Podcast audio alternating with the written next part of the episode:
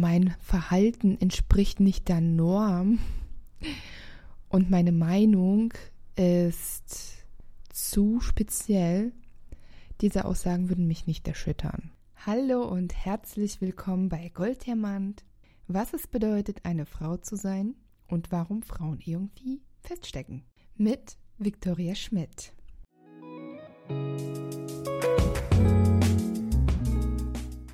Ich kann das doch nicht machen. Dann denken alle, ich wäre eingebildet. Oder ich bin was Besseres. Und was könnten die Nachbarn darüber denken? Ich bin mir sicher, dass wir den einen oder anderen Satz schon mal zu uns selbst gesagt haben, gedacht haben oder vielleicht auch schon gehört haben von unseren Eltern, Mitmenschen, Freunden. Und die tatsächliche Angst, die dahinter steckt, ist gesellschaftliche Anerkennung. Besser gesagt, gesellschaftliche Anerkennung zu verlieren. Wir neigen dazu, anderen gefallen zu wollen. Wir wollen nicht ausgestoßen werden. Wir wollen dazugehören. Und das ist ein absolut normaler Phänomen. Das Ulkige dabei ist, dass wir unsere Bedürfnisse nach hinten stellen.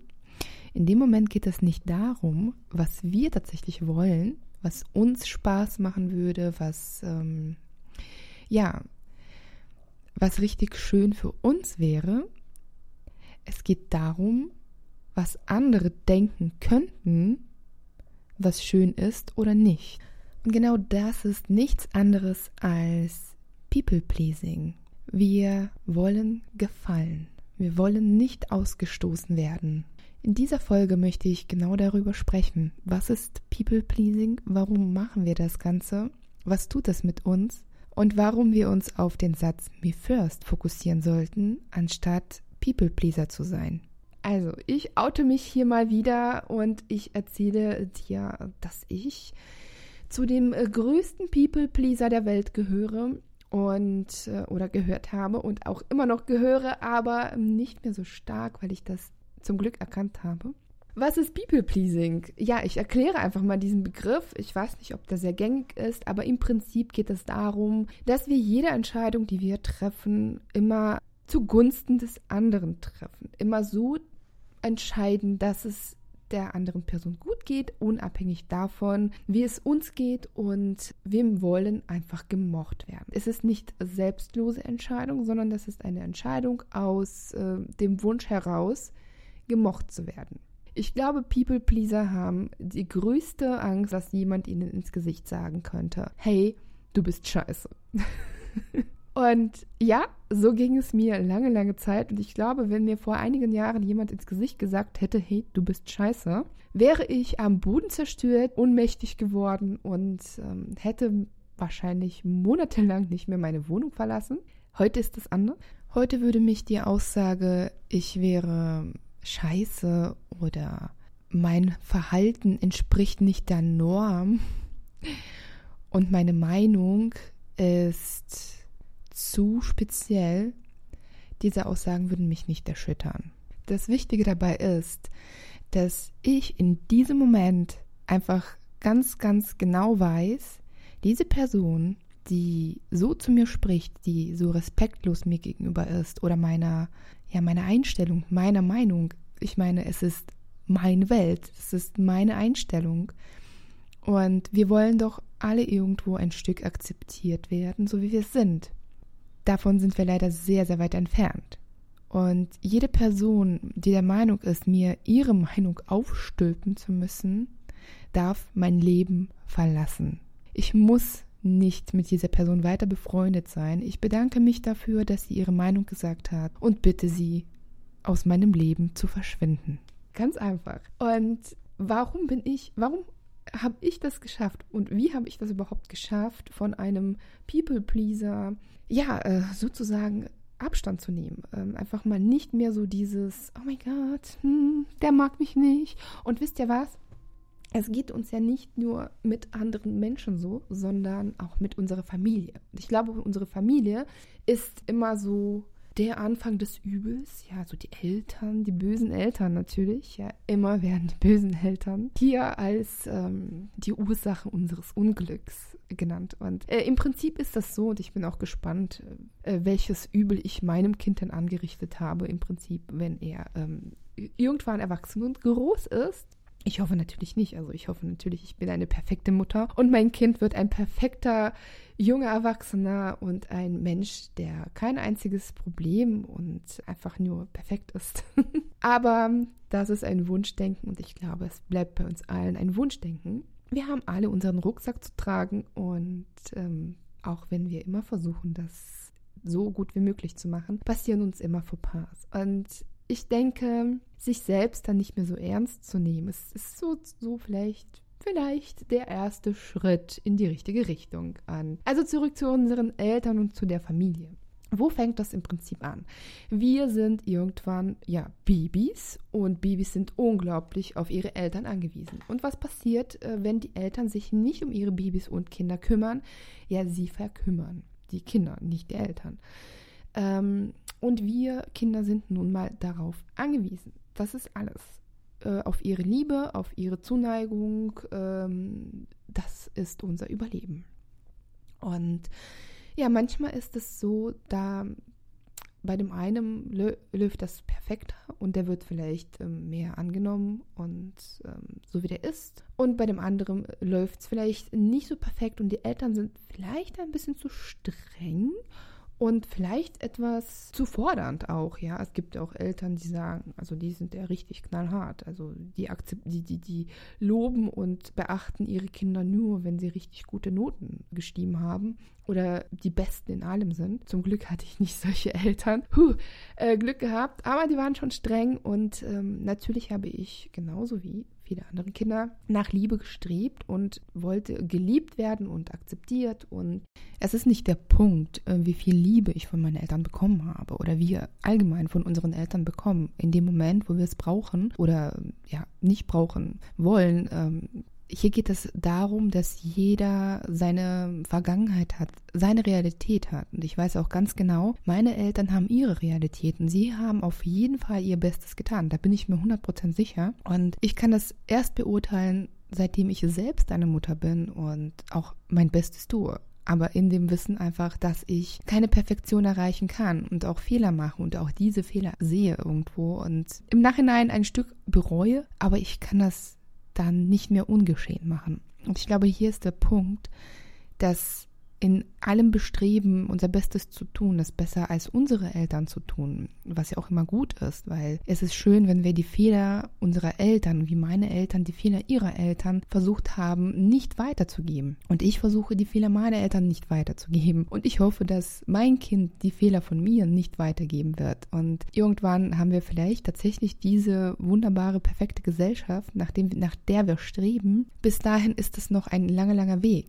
Fakt ist, dass wir als Kinder keine Wahl haben. Wir sind nun mal auf unser Elternhaus angewiesen. Wir können nicht anders als das, was wir tun und wie wir tun und wie wir können nicht anders denken, als wir dann in dem Moment denken und entwickeln uns zu jungen Erwachsenen. Und dann kommt der Punkt, an dem wir ausziehen, an dem wir anfangen, autonom zu handeln, was ja auch schon vorher passiert, bevor wir ausziehen aber irgendwann werden wir zu erwachsenen Menschen. Und hier, spätestens hier, sollten wir anfangen, eigenverantwortlich zu handeln und zu denken. Und sich da in diesem Moment hinzustellen und zu schreien, ach, meine Eltern waren ja so gemein und haben mir nicht die Kindheit gegeben, die ich verdient hätte.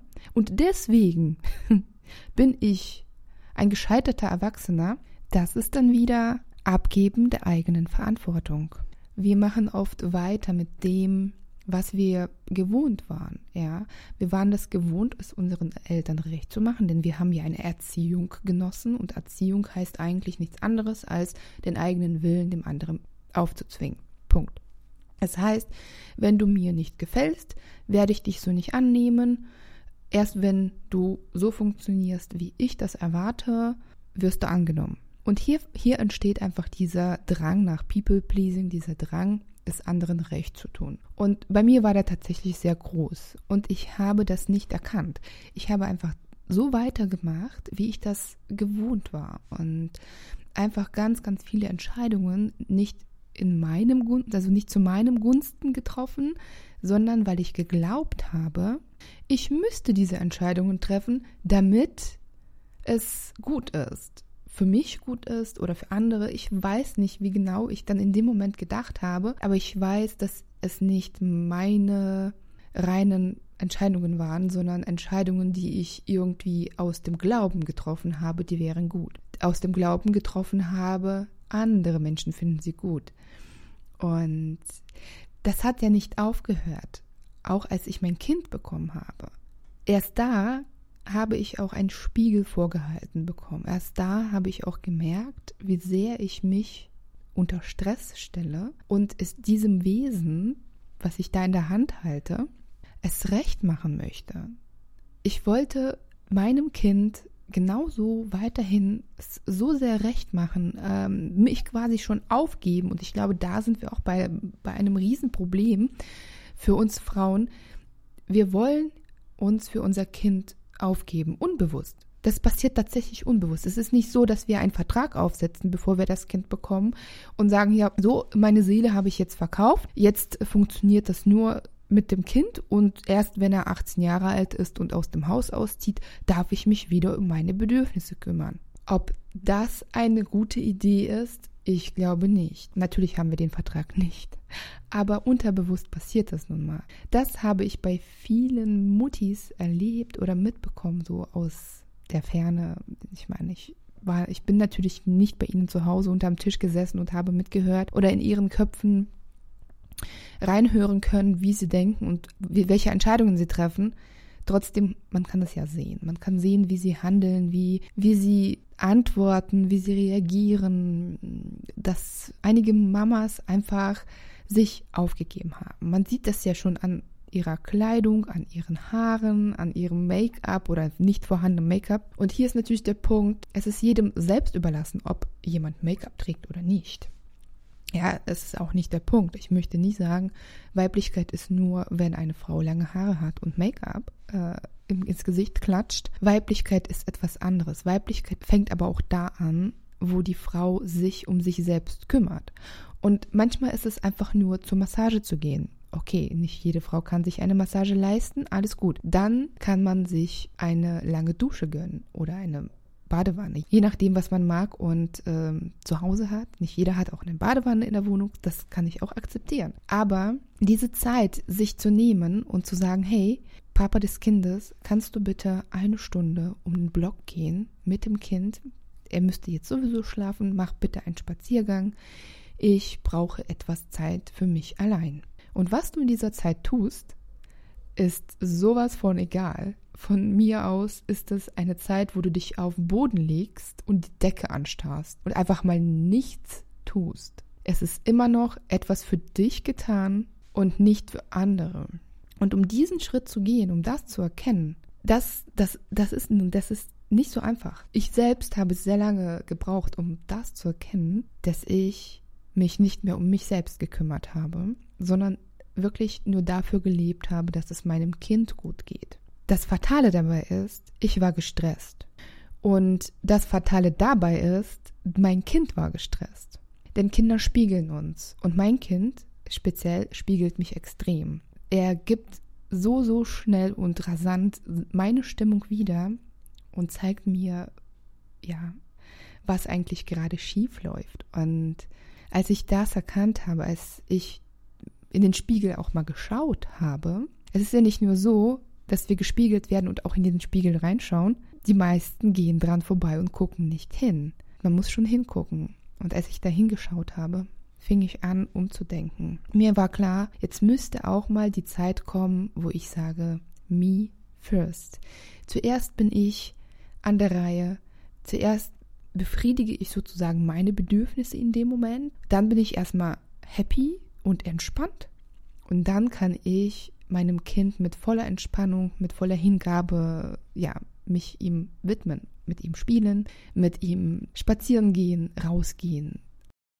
selbstverständlich, wenn wir das Ganze realistisch betrachten, niemand ist perfekt. Was ich auch schon die ganze Zeit sage, wir machen halt Fehler, wir sind Menschen. Nicht jeder kann mal eben zu dem Papa des Kindes sagen, hey, geh mal mit dem Kind raus. Äh, bei mir war es auch nicht immer möglich, denn der Papa des Kindes hat hm, bis mindestens 18 Uhr gearbeitet und war erst gegen 19 Uhr zu Hause. Das hieß für mich, ich war den ganzen Tag durchgehend alleine damit und konnte nicht mal eben sagen, hey, na, äh, ich brauche meinen Mittagsschlaf. Und vor allem in den ersten zwei Lebensjahren des Kindes ist es natürlich nicht immer realistisch, da sich Großzeit einzuräumen, wenn man vor allem oder Frau in dem Moment nicht die nötige Unterstützung hat, die eben da ist. Und nicht jede Frau hat noch ihre Eltern oder Eltern ums Eck leben oder einen großen Freundeskreis oder eben einen Mann, der ab 15 Uhr zu Hause ist. Bei mir war ja auch das nicht der Fall. Und das kann schon an unseren Nerven zerren, auf jeden Fall. Und trotzdem empfehle ich jeder Mami, weil hier geht es wirklich in, in erster Linie um eine Mama, egal ob alleinerziehend oder nicht, Such dir irgendwo etwas Hilfe. Es gibt immer jemanden, der dir unter die Arme greifen könnte. Deine Nachbarn vielleicht. Vielleicht sind sie total fanat in deinem Baby. Lade sie ein, um einen Kaffee zu trinken. Und vielleicht kümmern sie sich 20 Minuten lang etwas um dein Baby und du kannst in Ruhe einen Kaffee trinken. Nur Win-Win. Sie haben ihre Freude an deinem Baby und du hast eine kurze Atempause. Um auf das Thema People-Pleasing zurückzukommen und auch auf meine damalige Situation, auch bei meinem Kind habe ich unglaubliches Bedürfnis nach People-Pleasing gehabt. Und der einzige Wunsch war natürlich, mein Kind soll mich mögen. Ich hatte so eine Angst, meinem Kind Unrecht zu tun und ihn zu verletzen und irgendwas falsch zu machen. Aber ich glaube, das ist immer ähm, die größte Angst jeder Mama. Und ich, ich wollte, dass er mich liebt. Und irgendwann habe ich einfach nur gemerkt, das ist egal, was ich mache. Er liebt mich. Er liebt mich einfach bedingungslos. Hier durfte ich so viel lernen, wie zum Beispiel, dass mein Kind mich manchmal in manchen Situationen eben nicht so dufte finden muss. Denn ich bin nun mal diejenige, die dafür verantwortlich ist, dass es ihm gut geht. Ich bin für sein Wohlergehen verantwortlich und Manchmal heißt das auch ein kleines bisschen meckern. Und manchmal heißt das auch äh, Nein zu sagen. Das ist Liebe, auch Nein sagen zu können. Wer mich noch nicht kennt, ich bin eine alleinerziehende Mama und habe zwei Hunde. Und ich bin auch selbstständig als Fotografin unterwegs und betreibe mein Fotostudio, besser gesagt. Also ich bin nicht unterwegs als Fotografin, das mag ich tatsächlich nicht. Ich bin lieber in meinem heimischen Fotostudio. Und um das Ganze äh, unter einen Hut zu bekommen, ja, muss man das irgendwie alles managen. Und eins passt da nicht ins Bild und das ist People-Pleasing. Wenn, wenn du versuchst, alles zu managen und dann auch noch allen rechts zu machen, wirst du wahnsinnig. Also mir ging es so oder mir geht es immer mal so, wenn ich meine zwei Hunde an die Leine nehme. Da sind übrigens noch teilweise Welpen, also haben sie noch einiges zu lernen und sind nicht immer so artig, wie man es gerne hätte. Mein Kind ist gerade fünfeinhalb. Es ist auch so eine Herausforderung an der Straße mit ihnen einfach äh, ja, loszulaufen und alles im Griff zu haben und mal sich aber auch mal zu entspannen. Ich hatte sehr, sehr lange damit äh, gehadert, auf ein Auto zu verzichten also anders gesagt, ich hatte sehr lange ein Auto und ich wollte ein, auf ein Auto verzichten, beziehungsweise nicht mal auf ein, auf ein Auto verzichten, sondern sehr viel zu Fuß unterwegs. Natürlich hat mein Kind äh, da ganz viel Einspruch eingelegt und meine Hunde waren auch nicht so begeistert von der Idee, einen äh, langen Weg an der Leine zu laufen. Das Kind wird natürlich nicht an die Leine genommen, wobei ich das manchmal gerne machen würde. Also, unglaublich, aber wahr, es ist morgens oft sehr gechillt und irgendwann artet es für mich in Stress aus. Ah ja, zurück erstmal zu der Geschichte. Moment. Ich habe jetzt tatsächlich auf ein Auto verzichtet. Es gibt keine Ausrede, wir müssen laufen. Und ich sage euch ganz ehrlich, die ersten drei Tage habe ich mich verflucht. Ich habe wirklich, ich habe so geschwitzt wie noch nie. Und zwar nicht wegen dem Laufen. Wir müssen tatsächlich 20 bis, ja, mit Kinder 30 Minuten laufen. Nein, ich habe geschwitzt, weil ich so gestresst war. Ich habe gesehen, dass die Hunde sich nicht wohlfühlen, dass die Hunde irgendwas machen, was ja auf der Straße Angst haben, Panik haben. Ein Hund davon ist übrigens ein Panikhund, der bei lauten Geräuschen und Autos einfach immer ausrastet. Und das ist nicht so einfach, die zu handeln. Plus ein Fünfjähriger, der ähm, ja ständig suizidgefährdet ist und irgendwie vor das nächste Auto springt. Nein, natürlich ist er nicht richtig suizidgefährdet. Aber Kinder sind es prinzipiell, weil sie irgendwo irgendwo hinfallen und ähm, ja nicht immer aufmerksam sind. Aber das kann ich auch von einem Fünfjährigen nicht so ganz erwarten. Äh, deswegen bin ich auch seine Mama und passe auf ihn auf. Aber da einfach zu sagen, hey, ich will jetzt laufen. Ja, ich will jetzt laufen. Und ihr müsst jetzt mitmachen, weil ich jetzt gerade damit glücklich bin, mit dieser Entscheidung, diesen Schritt zu machen, das hat lange gedauert weil ich wusste, dass mein Kind das nicht will, weil ich wusste, dass er dann unzufrieden ist. Und ich dachte mir so, oh mein Gott, ich kann es doch meinem Kind nicht antun. Der muss dann so viel laufen, der Arme. Und nur weil ich das will, weil ich das irgendwie nicht in die Reihe äh, bekomme und überhaupt und die armen Hunde. Und für die ist es ja auch ein langer Weg an der Leine. Und dann können sie nicht frei spielen mit ihren Freunden. Und äh, was denken die anderen von mir? Und und überhaupt, und die ganzen Sätze und das Ganze, das, das, das hat so richtig gesessen in meinem Kopf und hat genagt und genagt. Aber ich habe gemerkt, dass es das war, was ich wollte. Und ja, dann habe ich halt diesen Schritt gemacht und ich habe es gewagt und ich habe irgendwann gesagt, nein, ich möchte es für mich tun. Ich möchte, dass wir laufen. Und ich habe tatsächlich wirklich das Auto abgegeben. Ja, also ich, ich habe gesagt, nee, wir haben jetzt kein Auto, wir haben keine Ausreden. Also, es hat funktioniert. Aber erst musste ich tatsächlich wieder zurückfinden zu mir und zu, um wirklich zu, um zu sagen, hey, me first. Ich bin hier diejenige, die einen Wunsch hat und andere dürfen auch mal mitlaufen. Ich kann nicht allen es recht machen. Und die gewöhnen sich auch schon daran. Und ich muss sagen, für mich war es die beste Entscheidung, die ich hätte ja, treffen können, weil, wie soll ich das sagen? Es war unglaublich lehrreich. Ähm, ich durfte mich selbst kennenlernen, wie viel People-Pleasing ich noch immer in mir habe. ich durfte aber auch die Erfahrung machen, dass ich durch das ganze People-Pleasing, durch das ganze mein Kind beschützen zu wollen und auch vielleicht ein Stück weit mich, weil es für mich zu stressig gewesen ist, eine Zeit lang, und wir nie gelaufen sind. Also wir sind natürlich gelaufen, aber nie diese längeren Wege. Ähm, ich habe ihn immer entweder im Buggy gehabt oder ja, wir sind mit Auto unterwegs gewesen. Und ich muss sagen, als wir dann anfingen zu laufen, ich war schockiert, wie schlecht mein Kind laufen kann. Also nicht das Laufen selbst, sondern wie schlecht er sich an der Straße, sein Straßenverhalten. Ich weiß gar nicht, gibt es einen Wort dafür. Jedenfalls, er hat es nicht gelernt, sich an der Straße richtig zu verhalten. Ha, so. Er hat es einfach nicht richtig gelernt von mir, weil ich es ihm nie beigebracht habe, weil ich da irgendwie es ihm recht machen wollte, aber eigentlich wiederum nicht gemacht habe, weil er fast eine wichtige, ah ja, Lektion verpasst hätte. Und auch bei meinen Hunden habe ich gemerkt, dass es für sie sehr, sehr wichtig ist, an der Straße zu laufen und auch mal neue Straßen kennenzulernen, neue Wege kennenzulernen. Die waren dann zwar platt, aber irgendwo happy. Das Einzige, was sie mir übel genommen haben, ist, als wir im Regen gelaufen sind. Die waren klitschnass und äh, ja, die haben mich, glaube ich, einen Tag lang nicht mehr angeschaut. Also, das ist nur eine ganz, ganz kleine Geschichte, ähm, warum People Pleasing hier fehl am Platz ist. Wir verpassen genau dadurch viele Erfahrungen, indem wir glauben, etwas ja vielleicht anderen recht äh, machen zu wollen, verpassen wir eigene Erfahrung und es kann sogar sein, dass wir die Erfahrung dem anderen nehmen.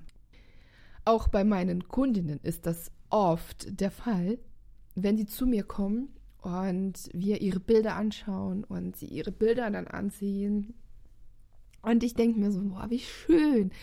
Dieses Bild gehört gezeigt an die Wand. Und bei einigen ist das so, sie gucken mich ganz entgeistert an und sagen so, oh mein Gott, ich kann doch jetzt nicht mein Bild hier so aufhängen. Und ich sage zu ihr, ja, aber die Bilder deiner Kinder hängen doch auch. Oder wie ist das? Die so, ja, ja. Und die Bilder von der Familie auch. Die, ja, ja, ja, aber das ist ja die Familie. Und wie viele Bilder hängen von dir da? Gar keins. Da denke ich mal, darf auch die Frau mal ein bisschen nachdenken und mal sich in, also wirklich an erste Stelle stellen. Warum gibt es kein Bild von der Mutter? Was hinterlassen wir den Kindern am Ende? Naja, gar nichts. Eine Erinnerung, ja wunderbar, aber so eine Erinnerung, die man auch mal anfassen kann, wo man ein Bild anschauen kann und sagen kann, hey, das ist meine Mama. So war sie. So sah sie aus. Und auch dieses Bild mal an der Wand zu haben. Einfach mal auch den Kindern zu zeigen, dass man sich selbst lieb haben darf. Das ist so wichtig. Viele Kundinnen sind tatsächlich, oder einige, viele nicht mal so viele, also die zu mir kommen, sind nur einige, die dann erstmal den Gedanken, eine Leinwand von sich so ganz groß an die Wand zu hängen, einfach unglaublich beschämend finden und ja, so, oh mein Gott, ich kann doch jetzt nicht.